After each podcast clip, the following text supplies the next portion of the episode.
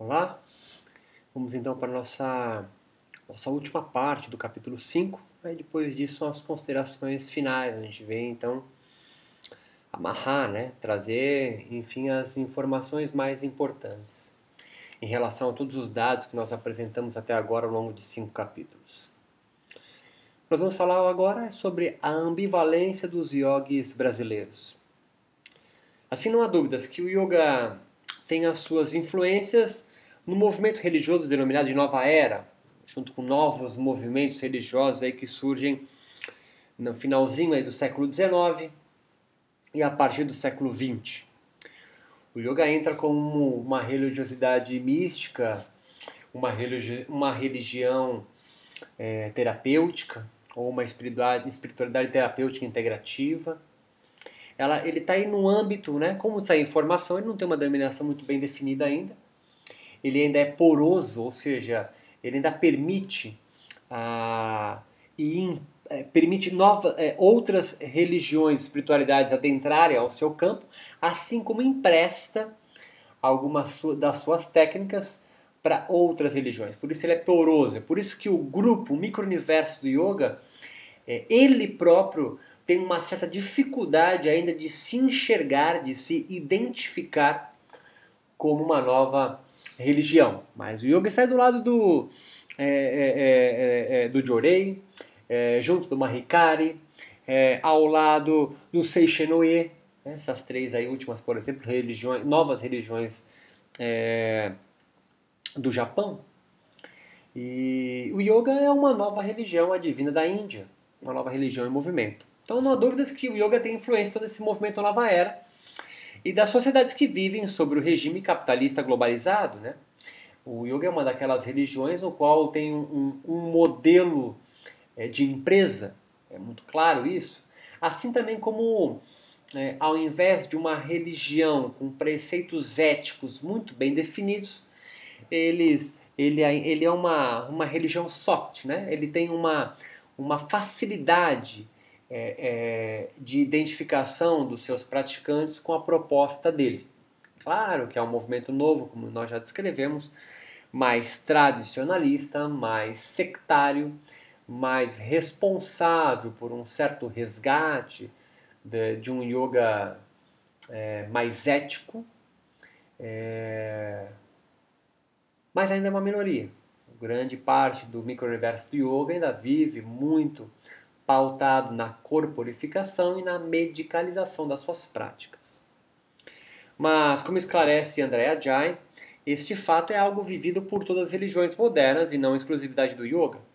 Mostramos também que o yoga, mesmo tendo, tendo tido as suas práticas dissecadas pela fisiologia biomédica e investigadas por tomógrafos, a ciência não conseguiu é, é, é, é secularizá-lo, né?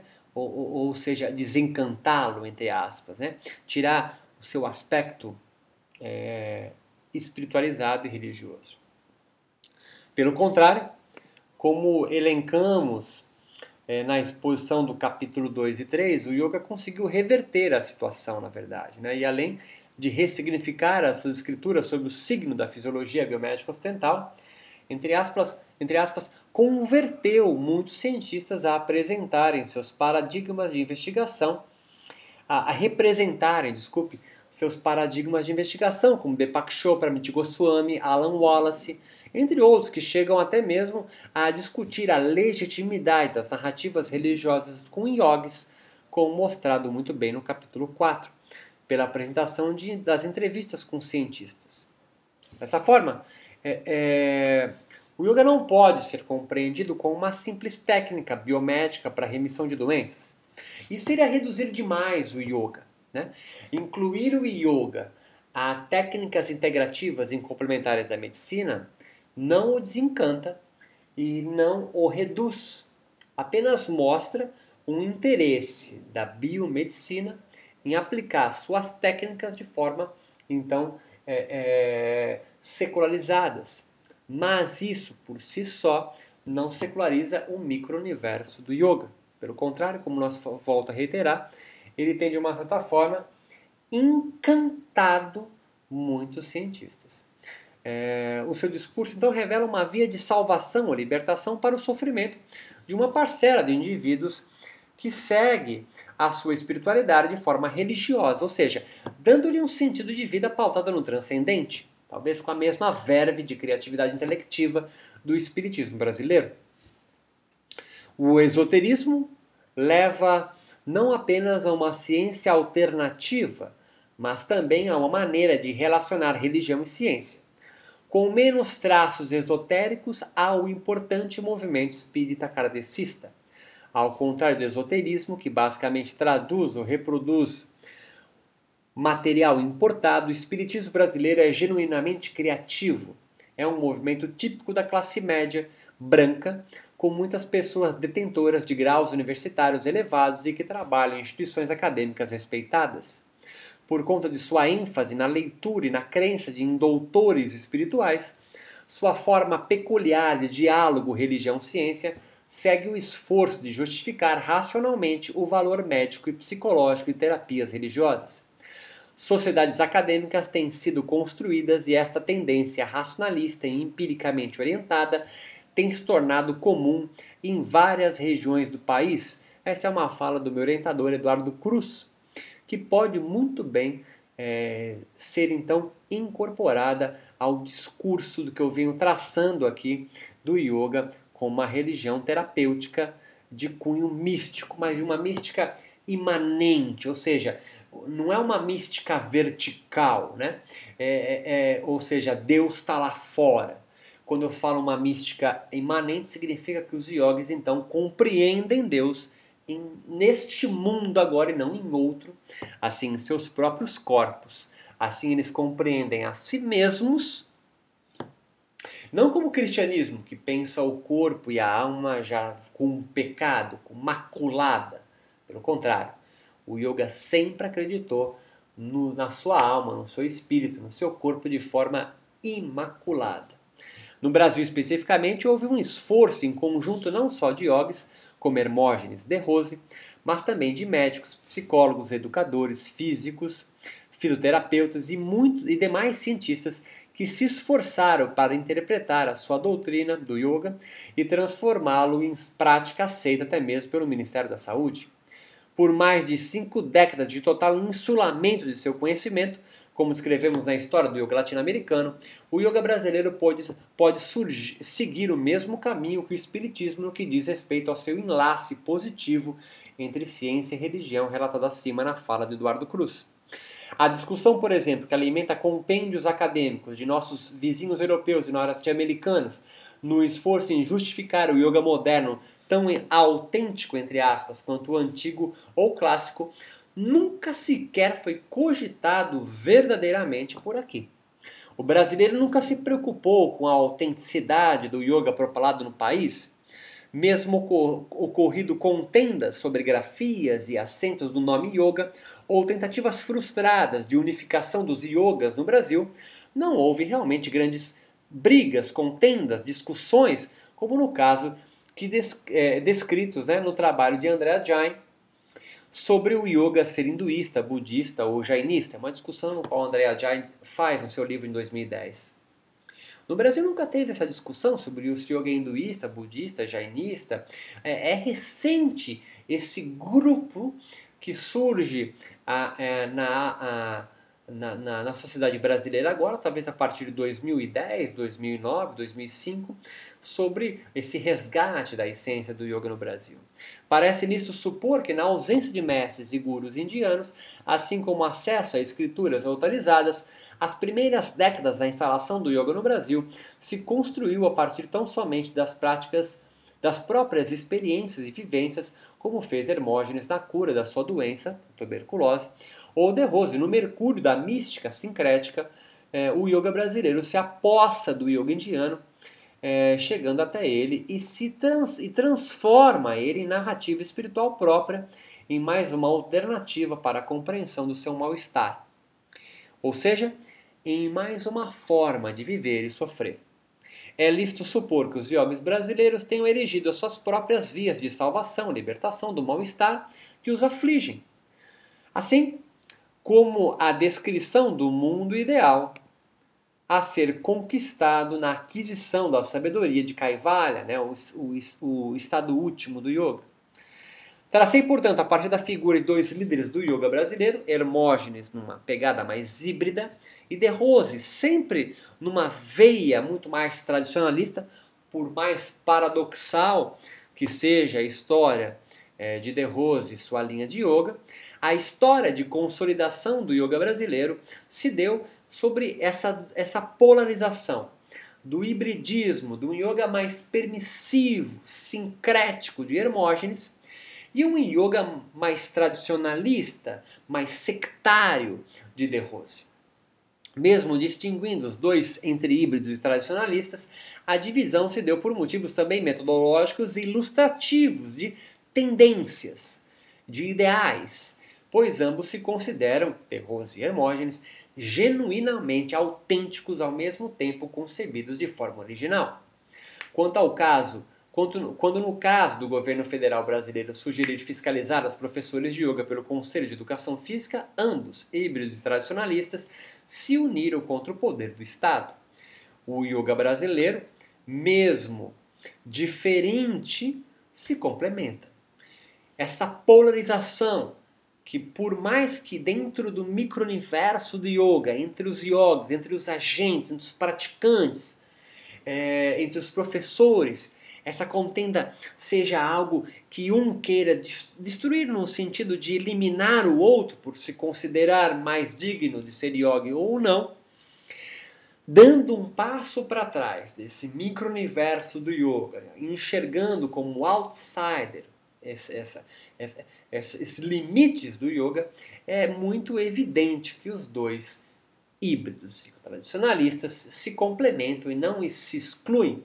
São por causa, é por causa da discussão e da crítica entre um e outro que o yoga ganhou então uma singularidade como yoga.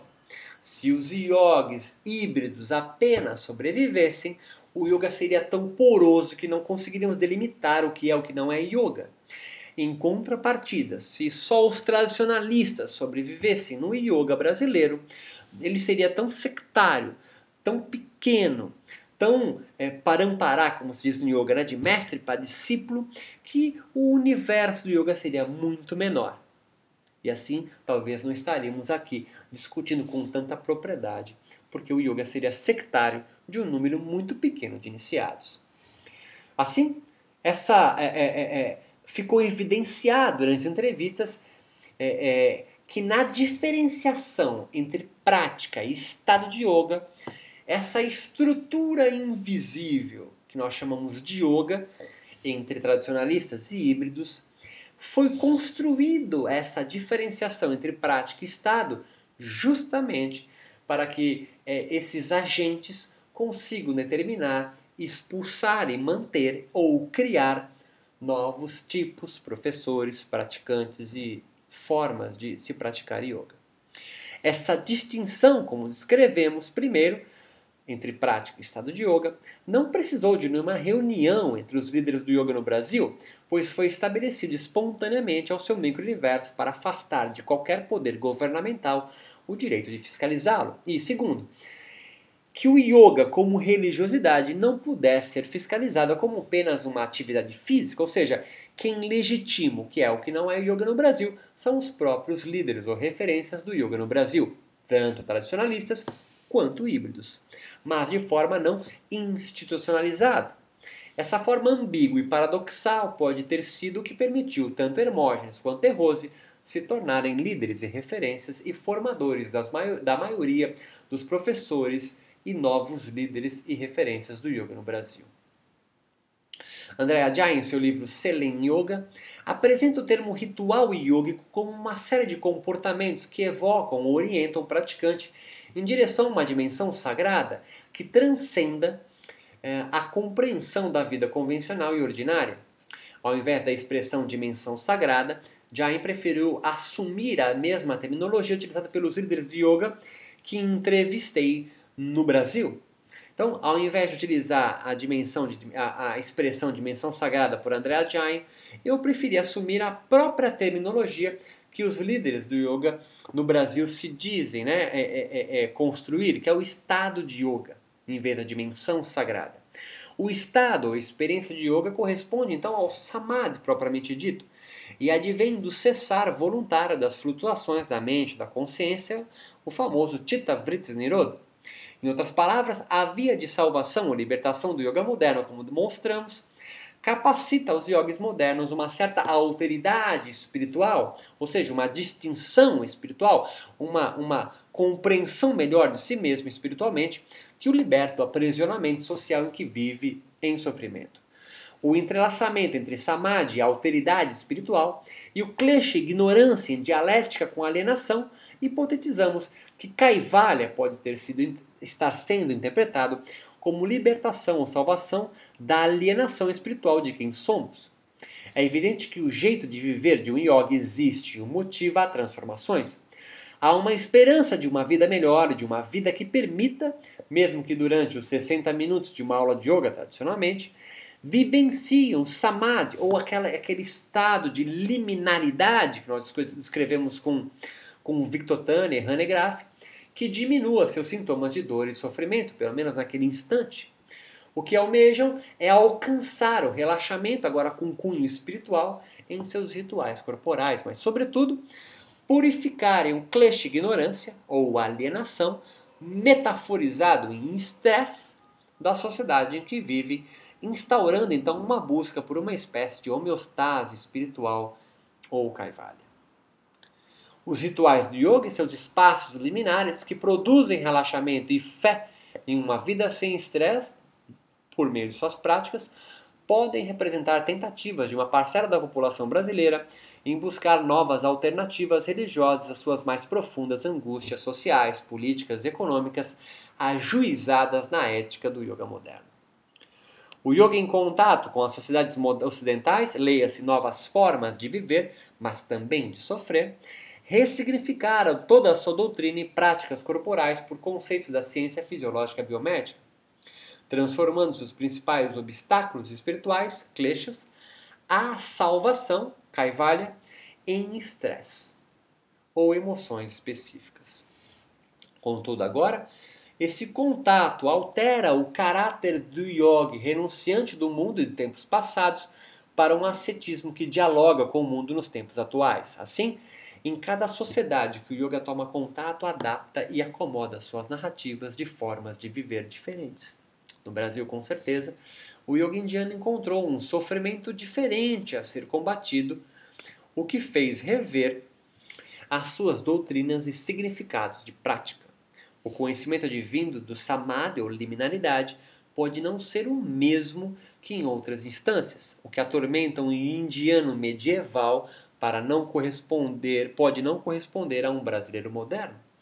Mesmo que, hipoteticamente, o mesmo estado de liminar, o samadhi, promovido pela mesma prática ritual, tenham sobrevivido das épocas de Patanjali, um praticante brasileiro moderno deve obter outro tipo de conhecimento, viveka ou gnose, pelo simples motivo que a dor que ele sofre será advinda de um outro mal-estar que o aflige.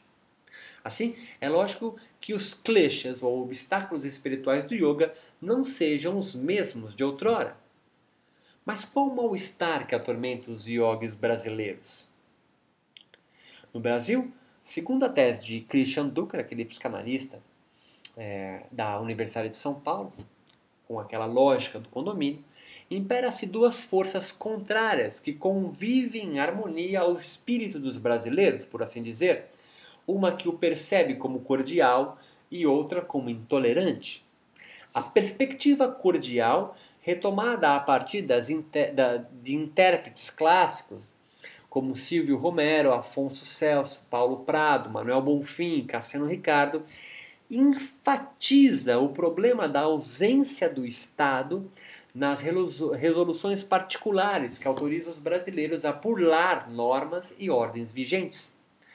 É o exemplo, segundo a interpretação psicanalítica do autor, do caráter brasileiro ser classificado como malandro, pois na ausência da figura paterna, simbolizada pelo Estado, que o abandona, e percebida como explorador e ausente ao mesmo tempo, legitimam a resolução das suas angústias do seu jeito mesmo, sem esperar nada do Estado. Sob o ponto de vista da intolerância, o que se sublinha é o excesso de Estado que dificulta a individualização necessária para que o brasileiro realize as suas funções que se destina, como no caso do massacre de Canudos, por exemplo, gesto exemplar contra uma comunidade que desafia a autonomia do Estado, do pai. E este age com força desmesurada e violenta aos seus que desafiam a sua autoridade.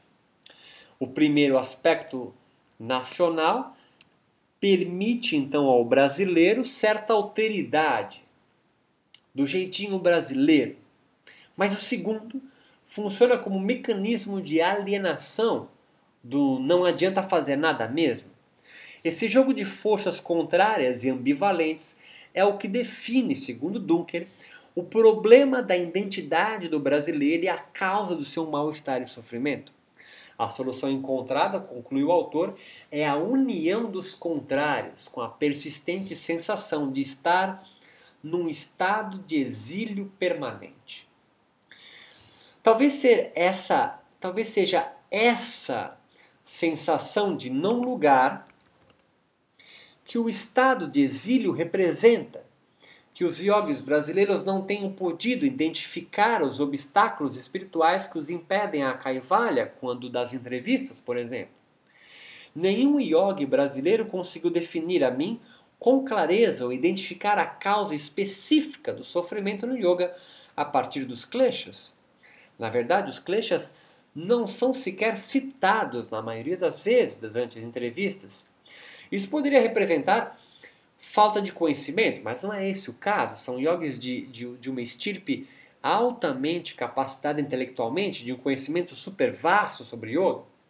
Os yogis brasileiros são muito claros e possuem um discernimento e compreensão bem definida da espiritualidade do yoga no país. Muitos dos líderes entrevistados, inclusive, possuem seus próprios gurus indianos e estabelecem contatos periódicos com a cultura indiana e acadêmica. Essa falta sobre os kleshas como obstáculos espirituais, como, é, como o é na, na, na visão clássica tida por Patanjali no século II a.C., pode refletir que os obstáculos espirituais ao yoga brasileiro globalizado e secular não tenham mais contornos tão definidos como na sociedade em que Patanjali viveu. Ou essa não clareza da natureza dos kleshas possa estar relacionada na ambivalência da alma antropofágica do brasileiro, esclarecida por Duncan.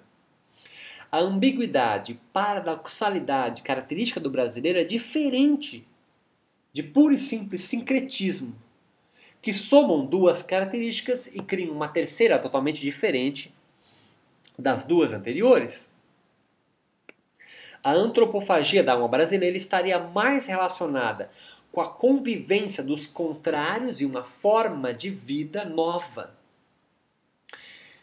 Enquanto De Rose, por exemplo, se posiciona oficialmente como um tradicionalista, alguém que foi buscar a mais pura essência do yoga em sua origem pré-védica, a sua tradição do yoga é obscura e legitimada, como ele mesmo descreve, por um espírito de luz indiano desencarnado, Bhajavananda, que o auxilia na decodificação do seu método e que aparece a ele num terreiro de candomblé no Rio de Janeiro, como comenta em entrevista e na própria sua autobiografia.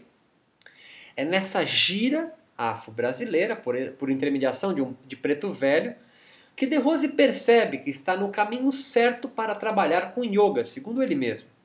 Por outro lado, a característica híbrida de Hermógenes é ao mesmo tempo marcada por um respeito de reverência ímpar aos princípios do seu guru Sai Baba, digno de um yogi ortodoxo brahmane.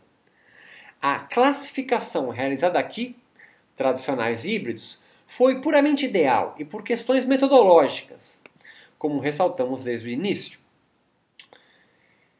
Assim, Rotular o yoga brasileiro é tarefa difícil, mesmo porque ele está em formação ainda, senão inclassificável.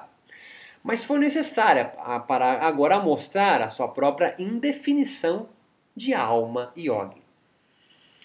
E é nesse ponto que retorno o cerne da tese aqui apresentada. O que liberta os yogis brasileiros de seu sofrimento? Ou de outra forma, do que os brasileiros dedicados à espiritualidade do yoga querem se libertar ou salvar? Entre as narrativas dos yogis brasileiros entrevistados, pode-se perceber certa indefinição da causa do sofrimento humano. Os kleshas, ou equivalentes, não puderam ser identificados com clareza. Assim como Patanjali deixou muito claro, Patanjali não tem paradoxalidade nenhuma. Os kleshas são filhos da ignorância, da alienação espiritual de, quem, de saber de quem se é. É você mesmo, que já é imaculado.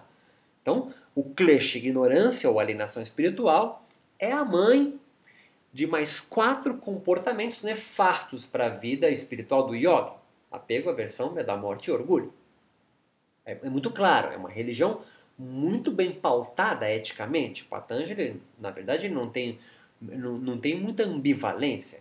São 196 pequenas frases no, em quatro capítulos que ele descreve muito bem. Capítulo 1, ele demonstra, ele descreve o que é aquela experiência transitória de uma clareza mental maior, porque diminui os vícios, diminui a agitação mental. Capítulo 2 de Patanjali, ele descreve então o sadhana, o caminho, a senda espiritual do yoga. Capítulo 3, ele vai mostrar os vibhutis, nos vibhutis, no vibhuti padre, ele vai mostrar todos os siddhis, os poderes né, que os yogis podem se empoderar a partir do sadhana e do samadhi. E o capítulo 4 ele explica o que é Kaivalya, explica enfim qual é o estado último, o yoga então, o yoga então vai se libertar do seu sofrimento e os kleshas não vão mais atuar né, é, na sua mente consciência. E aí ele então está liberto em vida, significa que ele não vai mais reencarnar aqui. Essa é uma concepção diferente. Os yogis brasileiros, por exemplo, não conseguem ter essa clareza tão faísca que eu estou querendo demonstrar aqui talvez pelo número reduzido de entrevistados, mas mesmo que assim fosse, os 10 entrevistados, líderes ou referências do yoga, eles são os responsáveis por uma parcela expressiva de formação de novos professores que adentram o micro-universo do yoga brasileiro, e eles também são responsáveis por difundirem o que aprenderam com seus líderes aos seus alunos. Dessa forma, é lícito supor que, mesmo restrito o número de entrevistas, elas puderam revelar que a salvação e libertação espiritual do yoga brasileiro possa estar inserida na resolução dos problemas da sociedade no mundo fenomênico e não no outro. Então, a busca do yoga é imanente. O, yoga, o brasileiro, então, se preocupa com esse mundo.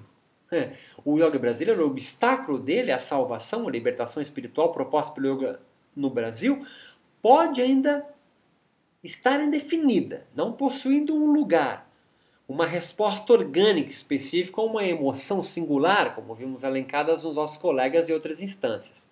No Brasil, pelo contrário, os kleshas podem residir num jogo de polaridades permanentes. Veja aqui a fala de alguns yogis novamente. Vivemos papéis que são falsos. Pai, cientista, professor. Antes de nascer já éramos alguma coisa, depois de morrer continuaremos a ser. Então somos imaculados. Nós somos prontos. O que somos então, ele diz? São as identificações dos papéis que ocupamos que originam o sofrimento humano. Um outro yogi fala: o personagem constrói a realidade física da pessoa. Há um eu por trás que você já é. Então você já é, você não vai ser você não vai ser construído, você já nasce sendo. Um outro yogi diz: o estresse existe, mas não tem razão de se deixar manifestá-lo física e mentalmente, pois o estresse é fruto da ignorância, olha lá, o ele mãe, de não se perceber dentro de uma ordem cósmica. Parece muito com a, com a questão de Aristóteles. Né? Todos nós somos parte dela, da ordem cósmica. As causas do sofrimento humano estão em não se compreender em quê? É, no papel que você ocupa na sociedade ou na família. E acaba ainda. O yoga lhe dá a possibilidade de você perceber se algo que você já é, mas que você não percebe plenamente. Ou seja, o yoga lhe permite você perceber que você faz parte de uma engrenagem, você tem que saber qual é a sua posição nesse planeta. Um outro yoga diz: os obstáculos do yoga são nossas próprias máscaras. E um outro diz: os obstáculos sou eu mesmo que construo. Porque eu já sou. Então, os obstáculos são as coisas que eu construo que me, me, me, me tornam alienados de mim mesmo. E mais uma diz: Ishura, ou Deus, é a consciência que permeia tudo. Estamos imersos em Ishvara. Não temos consciência dele, Deus, né? Mas o yoga ajuda na conexão com Deus que está por trás de nós. Eu me conecto comigo, eu me conecto com o universo. Há um plano maior de Ishvara, olha lá, a ordem cósmica novamente aqui. Há uma ordem cósmica dada por Deus. E o último diz: a meditação nos ajuda a contar menos histórias sobre nós mesmos. Em todos os discursos acima está implícito uma insatisfação e anomia do seu desempenho social na ordem cósmica, por assim dizer. Os jogos brasileiros, habitantes da classe média, em geral profissionais liberais ou microempresários, descrevem os kleshas indefinidamente como algo que os alienam e responsáveis por afastar os indivíduos da harmonia, da ordem cósmica, portanto da homeostase espiritual que Kaivalya promete e que está representada no corpo. Kaivalya no Brasil parece manifestar-se dentro de uma lógica dinâmica, assim difícil classificação, pois muda a todo instante a mais sutil oscilação. A sua narrativa, no entanto, pode estar obedecendo a uma mesma lógica no qual os kleshas, os samadhis, energias suprassensíveis, correspondem e como ressaltamos ao longo de toda a tese na ressignificação da fisiologia biomédica ocidental. Por isso, representamos aqui nós, nesse equilíbrio dinâmico, metaforizado em, em homeostase, descrito no capítulo 2, por forças internas do organismo em busca constante, eternas por assim dizer, da manutenção da harmonia do nosso corpo-mente e colocar em relaxamento, ou seja, em um estado ideal que não precise fazer nenhum esforço. O objetivo último do yoga, no Brasil, parece estar em adquirir as mesmas características da união de forças contrárias e exílio permanente que Dunker afirma serem as motivações do mal-estar brasileiro. Caivalia para o brasileiro não aparece como estado final, mas algo que os conecta novamente, ou em equilíbrio. Em outras palavras, há um possível entrar e sair do estado de yoga e não um definitivo local libertador, como o céu cristão. Kaivalya está mais para o nosso lar espírita, no sentido estrito de lugar de transição ou purificação, pois logo em seguida os yogis descrevem o desconectar de novo no eterno retorno do estado ordinário ao sublime. Nada parece indicar um estado definitivo em Kaivalya para o brasileiro. O que o yoga, como caminho espiritual em processo, mas sobretudo como promulgador de uma nova forma de vida, propõe libertar-se o devoto do estado de alienação ou kleshamã, ignorância, que foi traduzido metaforicamente, modernamente, como estresse e outras emoções que podem ser, na verdade, reflexos ou sintomas, para utilizar as expressões de Dunker, de um sofrimento maior advindo do mal-estar. Kaivalya poderia refletir, então, o libertar não apenas do estresse, no sentido conservador, que o associa com o estilo de vida agitado das grandes cidades, mas uma nova narrativa religiosa, uma metáfora de um estado de equilíbrio de estar, portanto, com alteridade, com distinção, vencendo o mal-estar de não estar. Kaivalya, ou homeostase, não seria talvez o fim do sofrimento, mas o discernimento da causa espiritual do mal-estar, da angústia da alma. Estabelecer-se na verdade de Kaivalya talvez esteja mais em tornar, tomar consciência que se sofre, mas resiste com a coragem e a fé que a cada prática ritual o praticante, o aluno de yoga, pode superá-lo mais um dia no constante jogo de equilíbrio do viver. O Kaivalya verde e amarelo pode estar mais na impermanência, no jogo de cintura, como o próprio jeito do brasileiro, do que no alcance, como Patanjali promulgou, de um estado permanente de não sofrimento é, do yoga indiano. Kaivalya, então, a brasileira, parece muito mais próximo de uma resignação, de um estado permanente de sofrimento, mas no qual Kaivalya pode construir então uma clareira nessa floresta da vida e assim você encontrar uma forma de então estar longe do sofrimento, e nem que seja por meio de rituais corporais.